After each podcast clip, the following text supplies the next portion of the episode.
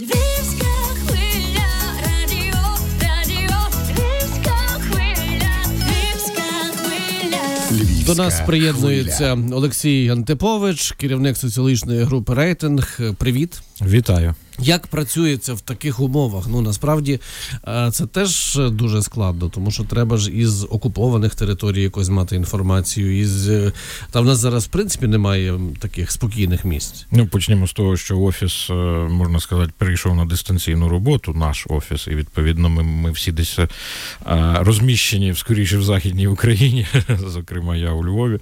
Ось, але е, навіть не це можливо най, най, найважче, а найважче, напевно, нашим респондентам, з якими ми спілкуємося під час опитувань, і звичайно, частина з них. А навіть об'єктивно не можуть взяти участь в опитуванні. Вони або кидають трубки, або просто не можуть говорити. І це це нормально, коли в тебе десь поруч ідуть обстріли, чи навіть чи, чи хоча б там повітряна тривога. Я вже мовчу про людей, які виїхали за кордон.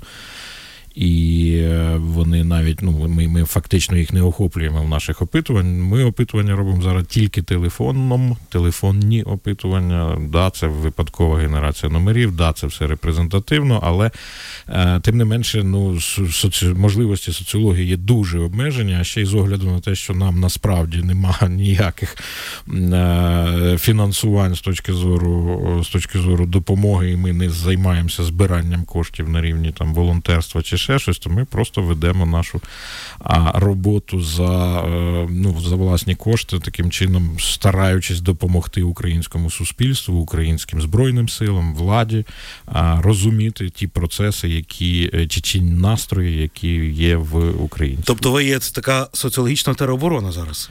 Е, кожен на своєму місці, і ми однозначно прийняли рішення, що ми будемо робити стільки, скільки потрібно. Так, на початках ми ми просто розумієте, місяць війни пройшов настільки швидко, що я навіть не не, не можу його е, якось якось е, аналізувати. Але на початках ми робили трохи не кілька замірів на тиждень, бо був драйв, був, був були ресурси, умовно кажучи, було бажання величезне.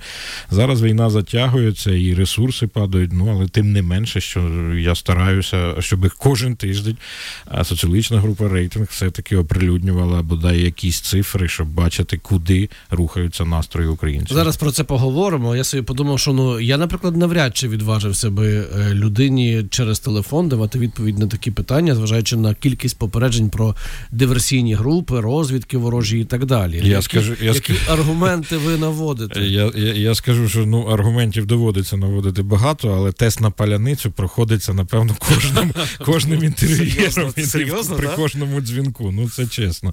І крім паляниці, багато всього іншого. Не, не, і, Спочатку і, спочатку опитують вас, а потім е, опитують. Безперечно. Тобто, але з іншого боку, треба е, відзначити, що українці охочіше пішли е, і під час війни пішли на контакт з точки зору власне спілкування з соціологами. Давайте повернемось до соціологічних цифр українців на фоні, скажімо так, ковідного карантину скільки це вже два роки тому, да, в рази, ну втричі, щонайменше, частіше почали спілкуватися з друзями, з близькими, з рідними. І відповідно в них є велике бажання спілкуватися і в принципі про.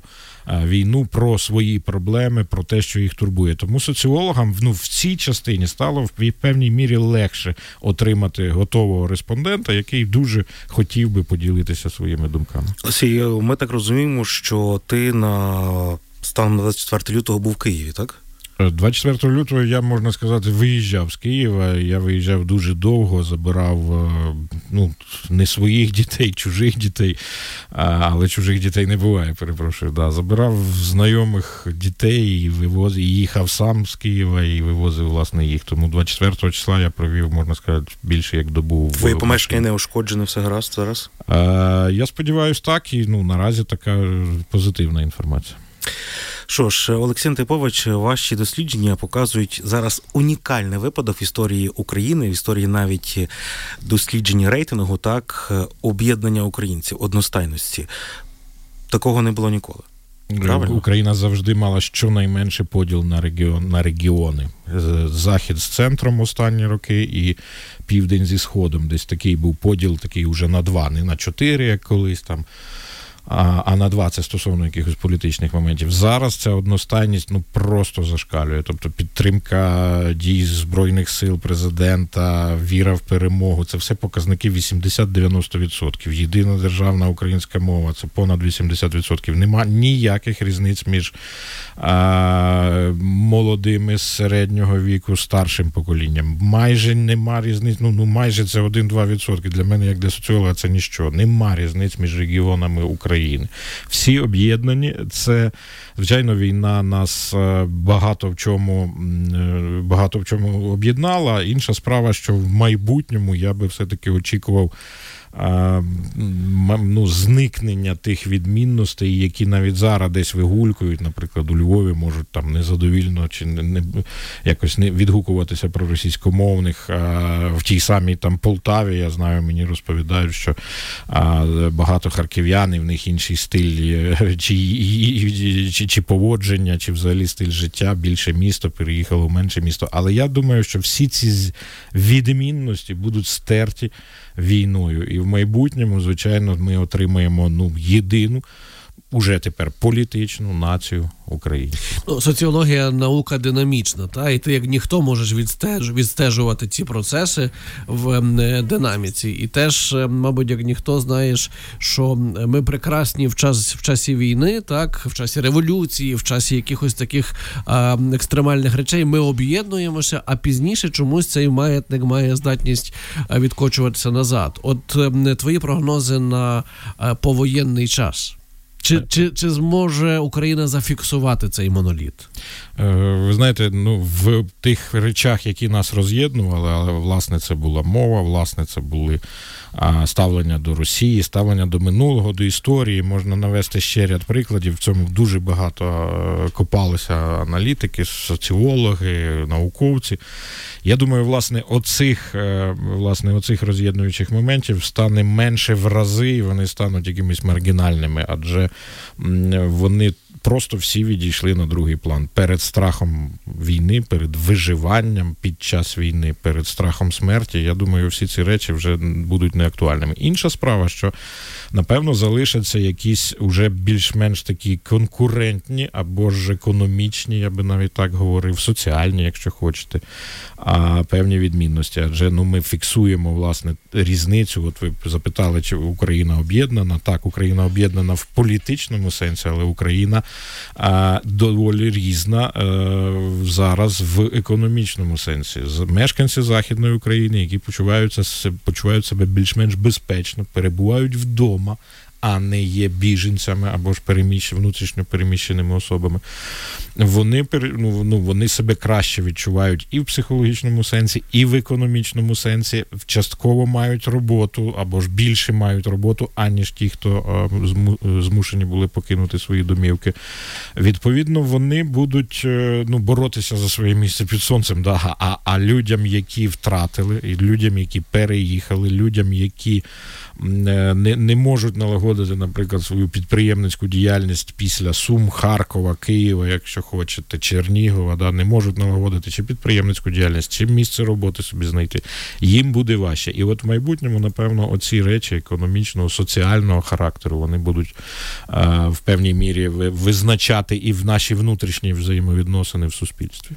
Ну, в цій ситуації дуже важливо, як поведе себе б, керівництво країни. Безперечно, і для держави Україна це також величезний виклик, адже ну корупція явно тут уже навіть нема про що говорити. Явно має відійти на маргінез.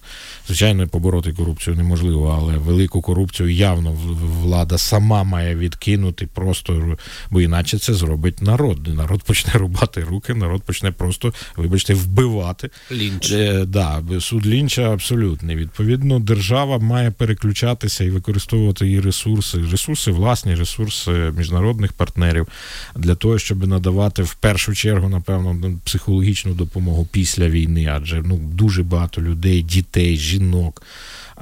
Та в принципі все, все суспільство отримує певну травму. А потім, звичайно, потрібно налагоджувати і яким чином балансувати е, і економічні питання. Ми говорили з психологами, це я поділюся, і вони говорять про те, що такі е, процеси, як зараз відбуваються в нашій країні, так ну війна, чи якісь якісь там серйозні стихійні лиха, чи будь-які інші, вони зазвичай викликають або посттравматичний синдром, або дуже серйозний поштовх для розвитку, і те, як зараз поводить себе українське суспільство, дає всі підстави думати, що властиво в нас буде цей другий варіант. Ясно, що не обійдеться без посттравматики для людей, умовно з Маріуполя та чи чи з Чернігова, але але загалом країна має дуже серйозний шанс рвонути. А є якісь речі, які тебе не ну неприємно здивували в результатах сьогоднішніх досліджень? Ви знаєте, не ну, на фоні війни неприємного не може бути. Да? Тобто, яким чином можна говорити там про якісь там чи побутові речі, чи про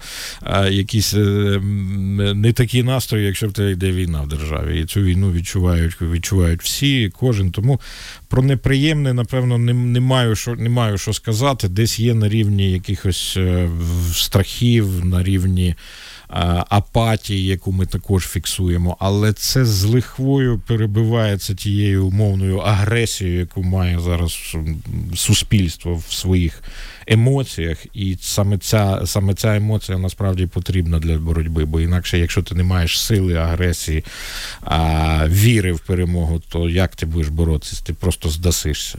Станом на сьогодні інформація, що вже покинули Україну 4 мільйони українців. Це плюс-мінус, так. І різні експерти говорять, е, деякі вважають, що. 70% е, готові не повертатися в Україну. Половина, Інші третина. кажуть, половина третина. Які дані у вас є щодо повернення українців сюди назад? Е, ви знаєте, стосовно дослідження або ж опитування думок наших українців, які на, на даний час перебувають за кордоном, ми обов'язково до цього дійдемо. Ми вже працюємо над цим напрямком, і я дуже сподіваюся, що найближчим часом ми почнемо про це говорити фахово з точки зору цифр. Але давайте подивимося на е, опитування українських переселенців, які лишилися в Україні, да, людей, які виїхали з Харкова, з Запоріжжя, з Сум з Києва. Абсолютна їхня більшість, понад 90% хочуть повернутися додому. Навіть та частина, а і вона є, е, яка втратила свою домівку, яка відверто нам каже, що їхній будинок зруйнований, нема куди повертатись. Я роблю висновок, що і там за кордоном українці також мають величезне бажання повернутися. Але Е, щоб фахово про це говорити, я би е, експертам не ну не, не радив не, не, не кидатися цифрами 50-70, знаєте, це гадання на кавовій гущі. Якщо війна закінчиться завтра, післязавтра, через тиждень, через місяць, через два, величезна частина з них 90%, наприклад, однозначно повернуться в Україну.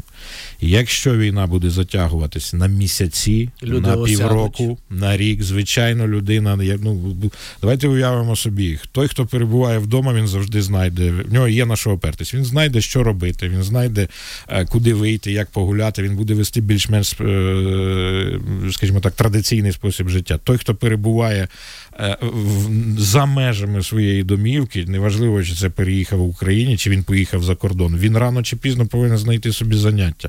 Він повинен себе кудись долучити, він повинен чим займатися, бо, бо ну вибачте, голова розірветься від просто читання новин або переживання, що ти втратив. Да, Потрібно чим займатися. І от наші люди, які є за кордоном на сьогодні, вони однозначно підуть і будуть працевлаштовуватися. Українець дуже працьовита людина, і українець ну даруйте найкращий заробітчанин. Він тут може нічого не робити, але в якійсь чужій системі, неважливо, польський, німецький, а українець дуже гарно адаптується, дуже показує прекрасні результати. Тому ті українці, які виїхали, вони, якщо буде війна довгою, вони точно там підуть працювати. І, звичайно, після закінчення війни великий відсоток захоче залишитися, особливо тих, хто виїхав з розбомблених міст.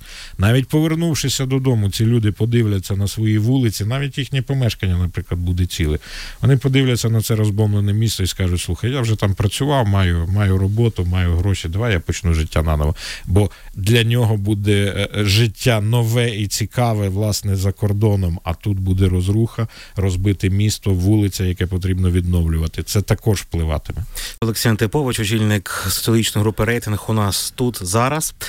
Е, і далі е, так ми б хотіли торкнутися такої трохи теми небезпечної. Останні тижні, може трошки більше, від головних спікерів нашої влади і від нашого президента закидують таку інформацію.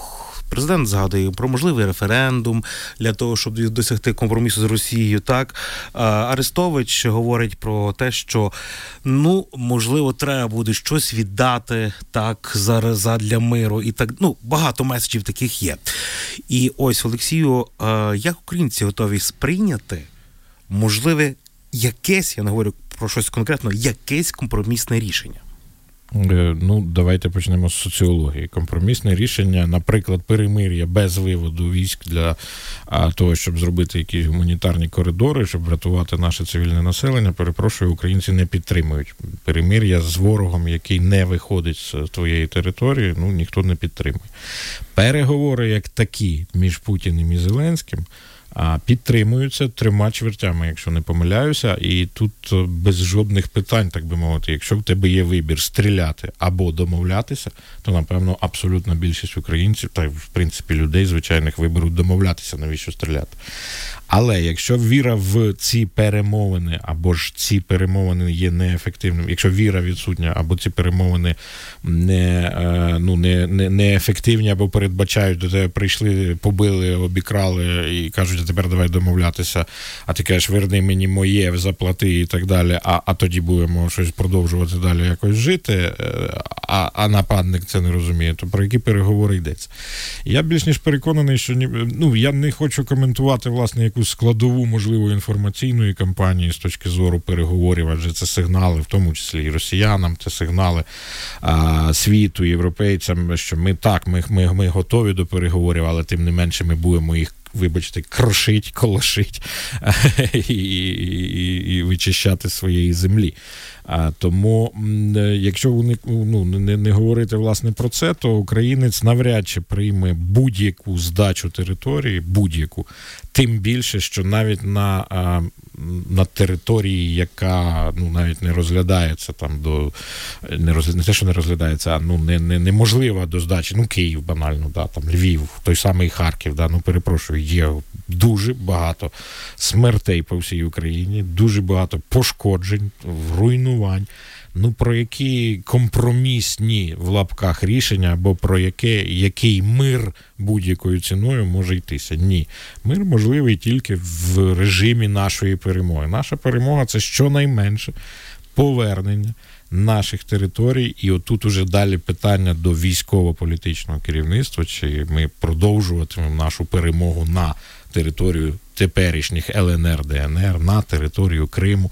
Оце, напевно, ті рішення, про які е, буде йтися, і я сподіваюся, доволі скоро. І отут не позаздриш Володимиру Зеленському, це однозначно, бо з одного боку зупинити українських воїнів, українські збройні сили не йти в наступ у разі, якщо ми таки ж на нього підемо. Да? Якщо в нас все буде добре прикрито по е, е, тилах, і ми точно захистимося з точки зору якихось інших е, напрямків кордонів, то зупинити війська, напевно, буде неможливо. Це з одного боку, а з іншого боку, приймати якісь рішення. Ну ми ж говоримо, вибачте, з гопниками. Да? Ну,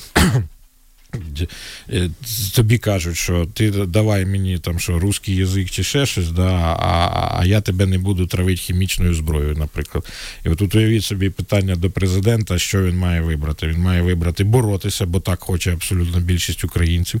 Бо більшість, та не то, що більшість, бо 100% українців хочуть України, а не якоїсь там території е, окупації з боку Росії. А з іншого боку, є цивільне населення, яке загине яке може, точніше кажучи, загинути. Ну давайте прийміть це рішення. Хто хто готовий це прийняти рішення? Я думаю, що е, треба вірити в е, вірити Збройним силам, вірити президентові і йти, тому що іншого шляху немає. Роз, е, всі розкачування зсередини, чи шляхом зради зрадоньки, через там відмову чи від НАТО, чи отут закидають про русський язик. Перепрошую, 90% чи 83% вважають, що українська мова єдина державна. Третина російськомовного населення готові переходити на українську Коли? вже. Вже найближчим часом. А ті, хто спілкувалися двома мовами, дві третини будуть спілкуватися українською мовою. Путін, е, я колись сміявся з приводу мови. Ну бо Путін зробив найбільше для становлення української мови в українському суспільстві. Він продовжує насправді, Але- тому що Дума зараз має розглядати е, питання, проголосувати питання, коли за мовною ознакою вони будуть визначати своїх соотечественників. Тобто вони вважатимуть всіх російськомовних е, людей на планеті росіянами, і в будь-яку країну вони можуть заходити Прибалтика, будь-куди вони можуть заходити їх визволяти, як і до нас. Ну і уявіть собі, що на сьогоднішній день здається 18% українців. Ось на минулий тиждень сказали, що вони спілкуються російською мовою. Ми не говоримо про рідну, спілкуються. То зараз, після такого рішення, напевно, перехід на українську Буде буде, швидшим буде значно. швидше, і як мінімум половина з них перейде на українську дуже швидко, адже вони не хочуть для того, щоб їх Бути захищати. Ну, я так розумію, що Зеленському доведеться шукати компроміс. Ну, це все всі вже розуміють, так? І е, зачарованість з ним почне знижуватись, тому що ну будуть якісь непопулярні рішення. Ну інакше ми не досяж... ну, ми ж розуміємо, так? Миру не досягти. Ну, миру досягти. Миру можна досягти, перемог. виваливши звідси москаля. Е, Миру можна досягти перемогою, ми це розуміємо, але напевно ми ж не володіємо всією інформацією, в якому стані і з якими ресурсами перебувають наші збройні сили. І якщо ми не можемо в- з тих чи інших причин переходити в наступ, бо у нас, наприклад, немає важкого озброєння, саме наступальної зброї, яку нам не дають.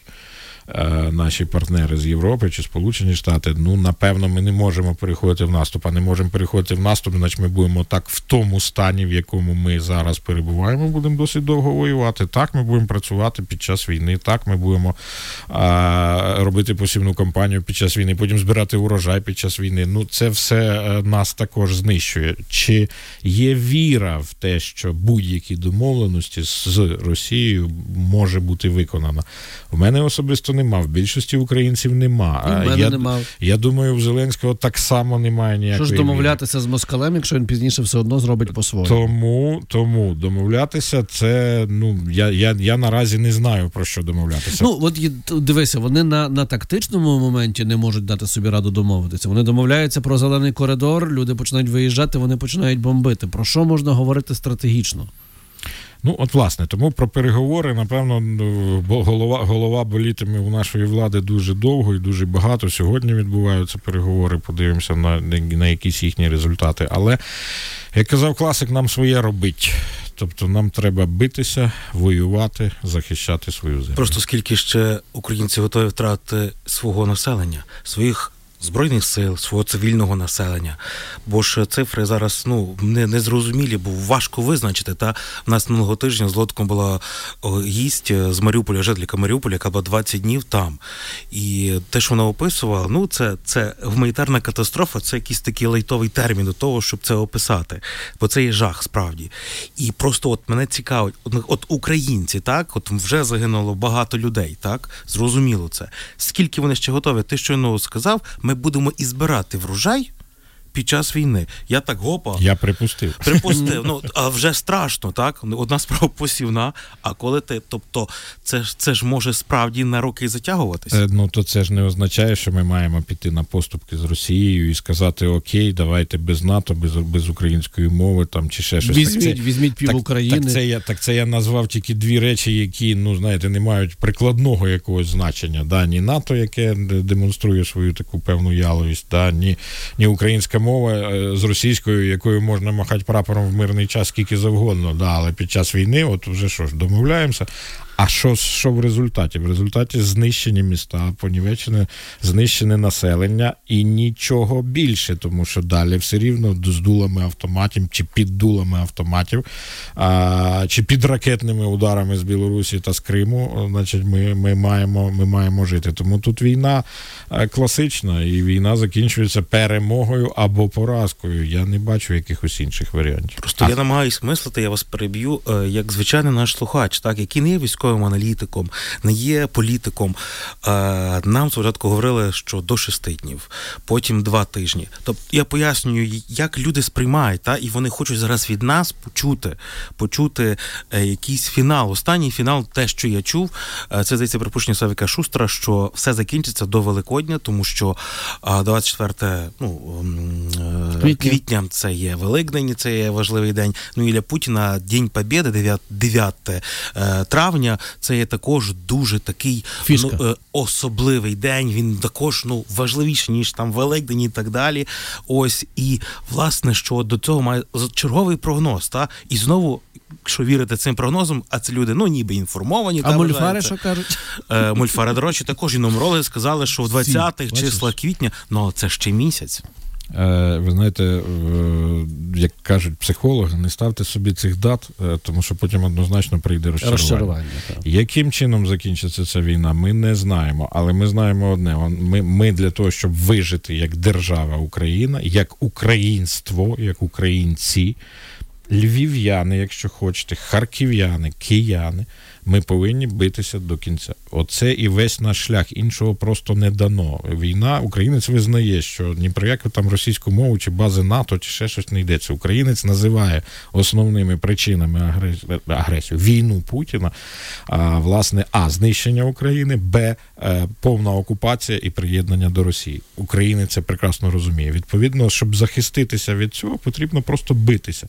Поки що у нас є ресурси, поки що у нас є збройні сили, у нас є зброя, європейські партнери нам допомагають. Яка, яка підтримка заходу, Е, так? Да, нас підтримує весь світ, зрештою, всі, всі, всі суспільства, але нам е, не вистачає для того, щоб посилити свої наступи, не тільки контрнаступи, але, але, але і наступи. Ну і оцього ура патріотизму з точки зору, що ми зайдемо в Донець, в Крим і так далі. Напевно, на цьому етапі взагалі не можна допускати. Давайте спочатку зачистимо Київ, Суми, Харків, Херсон. І, і, і будемо чистити далі. Тому без, без отаких якихось е, веселих патріотичних речей я би я би дивив, ну не дивився, а рухався би далі. Звичайно, це потребує величезних зусиль, в тому числі українського суспільства, в першу чергу психологічних. Але я нагадаю не тільки про віру в перемогу цифри. Україна же транслює назад все, що він чує. Через скільки закінчиться, на вашу думку, війна? Ми ставили таке питання. Ну що ми отримуємо? Через тиждень, через місяць, через кілька місяців максимум. Да? Тобто ніхто не вірить в щось довгострокове. Але українець при цьому я е, хотів би наголосити, українець працює, я маю на увазі, працює на цю перемогу. Він або допомагає волонтерством, або допомагає фінансово, або допомагає ну, в Збройних силах руками, ногами, головою, як завгодно. І оця готовність е, суспільної дії для власної перемоги, не тільки готовність, а й дія, вона все-таки про багато чого свідчить. Тому українська влада ну вона не може зробити крок. Я взагалі дивуюся оцим припущенням, що нас всіх зілють, нас там хтось кудись зілля. Та ніхто нікуди нікого не зілля. Всі, всі ж такі самі, як і ми. Що думаєте, Зеленський чи офіс президента, чи не знаю, кабінет міністрів, вони готові стати е, е, цими поплічниками і, значить, очолити якийсь російський уряд в Україні, ну або якусь феде- федеративний склад- складову в Україні. На Та руїні. на руїні. Та нічого подібного. Це такі самі люди, такі самі патріоти, як і ми. Тому битися будуть до кінця і вони, і ми, і, і наші збройні сили. Наразі іншого шляху як перемога немає. Олексій, ти як досвідчений соціолог, як ти оцінюєш роботу зараз в Україні нашої пропаганди? Е, Ви знаєте, з огляду на те, що поганих новин ну, я майже не зустрічаю, або, ну, саме новин, давайте так, новин в засобах масової інформації, або ж а, гарно пропіарених чи розігнаних через соціальні мережі. Поганих новин я майже не зустрічаю. То означає, що наша пропаганда працює добре. І всі аналітики, і, і, і, і росіяни теж, якщо подивитися на їхні оці великі очі, що ж, що ж вони не можуть ніяк побороти цю Україну маленьку, у них же так само, що війна це в це величезна складова пропаганди. Треба говорити про перемоги, треба говорити про успіхи, треба говорити про цілі, досягнуті цілі і так далі. Росіянам нема про що говорити. Вони навпаки займаються там боротьбою, щоб ніяка інфа не виходила, і в них це просто не виходить. А в Україні все виходить правильно. Але ну знову ж таки, давайте чесно. А навіщо українцеві звичайному знати, скільки вже загинуло цивільного населення? Да? Давайте так, чесне питання задамо самі собі, щоб е, всі на щоб всі ми перелякалися і сказали: ой, ні, давайте припиняти, ой, ні, та ладно, давайте домовлятись. Я таких думок чув і раніше ще як соціолог до війни. Зачем это все? Надо договариваться. Это ж политики, надо договариваться. І от ми зараз, маючи розбомблену Україну, ми зараз повинні про щось домовлятися. Ну цікавить це багатьох, е, і всі прекрасно розуміють, що про це не можна говорити голосно, але з нас, як людей, які з першого дня працюють в інформаційній теробороні та України, та оце ну я не знаю. Не знаю, що там ну, скільки? Ш, скільки? ну скільки ми реально ми не знаємо, і так і має бути. Так що ми не ну, знаємо. Це насправді державна цифр. таємниця. Цього не має знати ворог. А це означає, що тут ця інформація повинна бути абсолютно закритою. Все. Я не маю що додати. Це це інформаційна політика, інформаційна війна. Ви подивіться, скільки е, розбомблено якихось інфраструктурних об'єктів через те, що е, десь хтось повісив якусь фоточку. Так це типу дрібниця. А тепер давайте будемо розганяти паніку, розганяти якусь зраду, розганяти е, крики, о Боже, що ж твориться на, на, ну, в Україні. Не хочу сказати на Україні. Та. Ну це неправильно. Зеленський в якомусь з інтерв'ю, я вже не пригадую, він їх вже багато стільки вмовився, що е, перемога України це так, це буде 50% це є Збройні Сили України, і 50% це є медіа під час війни, під час пропаганди, так це є дуже важливо. Е, Чи є дані, який вплив зараз мають українці? Бо ми постійно мали якісь цифри, що українці почали менше слух, слухати радіо, менше дивитися телебачення, більше інтернет. Так е, почав е, в е, з, з, виборювати місця так в цьому рейтингу. Яка ситуація зараз? Ну, якщо говорити про довоєнний період, справді інтернет майже зрівнявся з телебаченням. Але е, якщо говорити чітко про місяць війни, у нас абсолютний тренд зростання усіх е, засобів масової інформації, усіх джерел інформації, я би так сказав, окрім. Того ж таки інтернету, тому що він і так достатньо поширений, просто більше не не, добиває або не покриває, або не має засобів, на якому його дивитись. Людина, яка дивилась інтернет, Італії його дивиться. І навіть зменшення е, соціальних мереж. Наголошу саме про соціальні мережі, аніж, наприклад, телеграм-канали чи якісь групи в е, ну, Viber, Telegram і так далі. Чому чому так? Тому що в соціальних мережах якраз і багато поширювалося якихось е, і поширюється, зрештою, правдивих, неправдивих, пропагандистських чи навпаки зрадницьких, як хочете, різної інформації. Українець менше там довіряє. Натомість він більше довіряє групам, е, чатам, з якими він спілкується спілкується е, е, ну, скажімо так, представництво певного засобу масової інформації в тому ж таки каналі інформаційному. Да, Давайте так, губернатор має а, своє представництво, всі мають. Тобто, оце люди читають від перших осіб, як і свої групи в будинках чи чи щось подібне. Тому радіо виросло в, в покритті. А, і зменшились однозначно газети та журнали. Ну бо, бо по меншій мірі, тому що їх просто немає як видавати, розповсюджувати, продавати, купувати, е, фізично читати. Тому це е, ну, така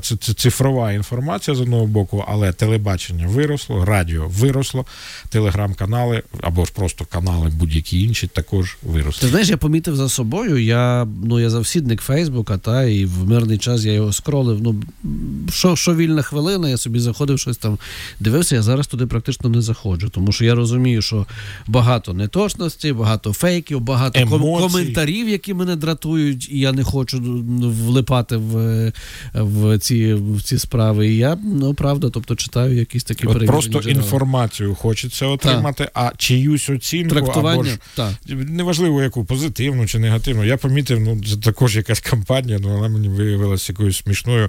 Кожен вечір е, мій Фейсбук мені пропонував якісь френди, причому різні завжди. Е, кожен вечір протягом кількох тижнів пропонували е, два напрямки картин, не картинок, а якихось таких же цих, де було написано Наші там нас завдали, де де де і оце там 11 вечора ми когось щось там зачистили і щось виграли. Окей, потім на ранок цього нема.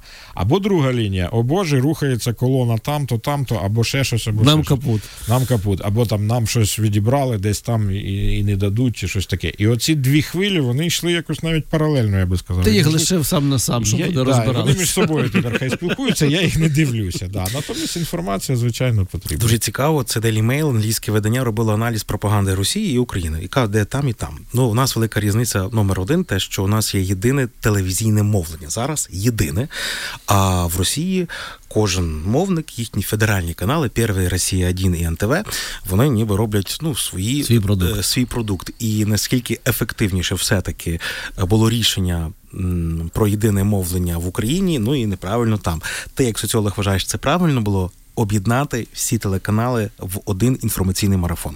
Абсолютно правило, правильно, і, і зараз так само треба підтримувати. Просто бувало, що е, той, хто хоче сидіти біля телевізора і дивитися його, той має час на це, той має натхнення, і він це хоче. Хай він дивиться саме єдині новини. Ну але що стосується той людини, яка відійшла від телевізора і хотіла би е, побути або на самоті, або почути якусь музику, або відволіктися, або повернутися до чогось, до якихось своїх роздумів, звичайно, їм треба давати можливість. Тому, наприклад, в ефірі радіо я я, я попервах були цей самий єдиний мовник, скажу так, да? і на певних радіостанціях також йшли той же самий телевізійний е, сигнал. Ну він не, не, не, не, не дуже підтримувався, тому що ти виходиш від телевізора і, І сідаєш попадаєш в телевізор. І попадаєш в телевізор. Ну, якби... Ну і це ще й складно, тому що там йдуть е, телесюжети. Ну, є свої моменти, да. є свої моменти. Та ну, Львівська хвиля з першого дня ми все-таки Тримали свій тримали продукт. свій ефір, і це є важливо. В перші дні, звичайно, треба було якось це все перемкнутися. Все-таки ро- ефір був роз- того розважальний та. Перейти на війну, ну і до слова, якось нам е, значно ну, складніше працювати, ніж під час Майдану, коли у нас був попередні такі ефіри, такі марафонні. Та? Тому ми і трошки музики даємо, і якоїсь такої трохи гумору військового вже та Ну, даємо. мені, мені, мені особисто дуже приємно слухати ваші голоси. Я дуже дякую, що запросили до себе. Не- Не прощаюся, але дуже дякую. Е, та, ну що ж, друзі, е, це був Олексій Типович. У нас е, людина, яка зараз, як ви почули, волонтерить у соціології. Це є дуже важливо. Багато хто недооцінює люди, але це є важливо розуміти настрої населення українців. І я думаю, що тими даними користується зараз і наше е, військове вище військове керівництво. Я скажу більше, цими даними користуються всі, всі, всі за кордоном, адже я даю коментарі японським журналістам. Я мовчу про європейських якихось чи, чи, чи, чи Сполучені Штати. Ні, навіть навіть Японія і інші напрямки також. Так що коротко, просто питання з Фейсбуку, але також цікаве, якщо коротко можна. Чи ваше було дослідження, чи планується, як українці планують реагувати на ті бренди, які не пішли з території Росії, які продовжують працювати і там, і тут. Які їхні настрої? У вас же було якісь такі, чи Е, буде? Цього дослідження не було, але я бачив е, я бачив фотографії з Польщі, якщо я не помиляюсь, е, то це, це прекрасно, коли стоять з фотографіями на вході в Ашан, з фотографіями розбомблених міст. Я думаю, українці це все будуть робити, і, і львів'яни, зокрема, точно. Що ж, це був Олексій Антипович, очільник е, соціологічної групи рейтинг. Е, Я думаю, що час від часу, дай Боже, щоб це швидше закінчилось, і ми зустрілися вже е, з тобою по якихось інших питаннях. Наприклад, хто буде майбутній президент України, та яка більшість буде в парламенті. Таке собі питання. Тут без Антиповича все ясно. Та, хто б міг подумати? Ірина Фаріон. Ви можете уявити? Висловила повагу Не те, що повагу, захват. Зах, я передивився п'ять разів. Я думав, я б думав, А в мене помітити- є виписані слова, якими вона його обзивала. Так, так, до того. Ну, це, це ставлення до Зеленського дуже. Життя до війни, життя у війні і життя після війни. То Це три різних життя. Все, дякую за цікавий ефір, друзі.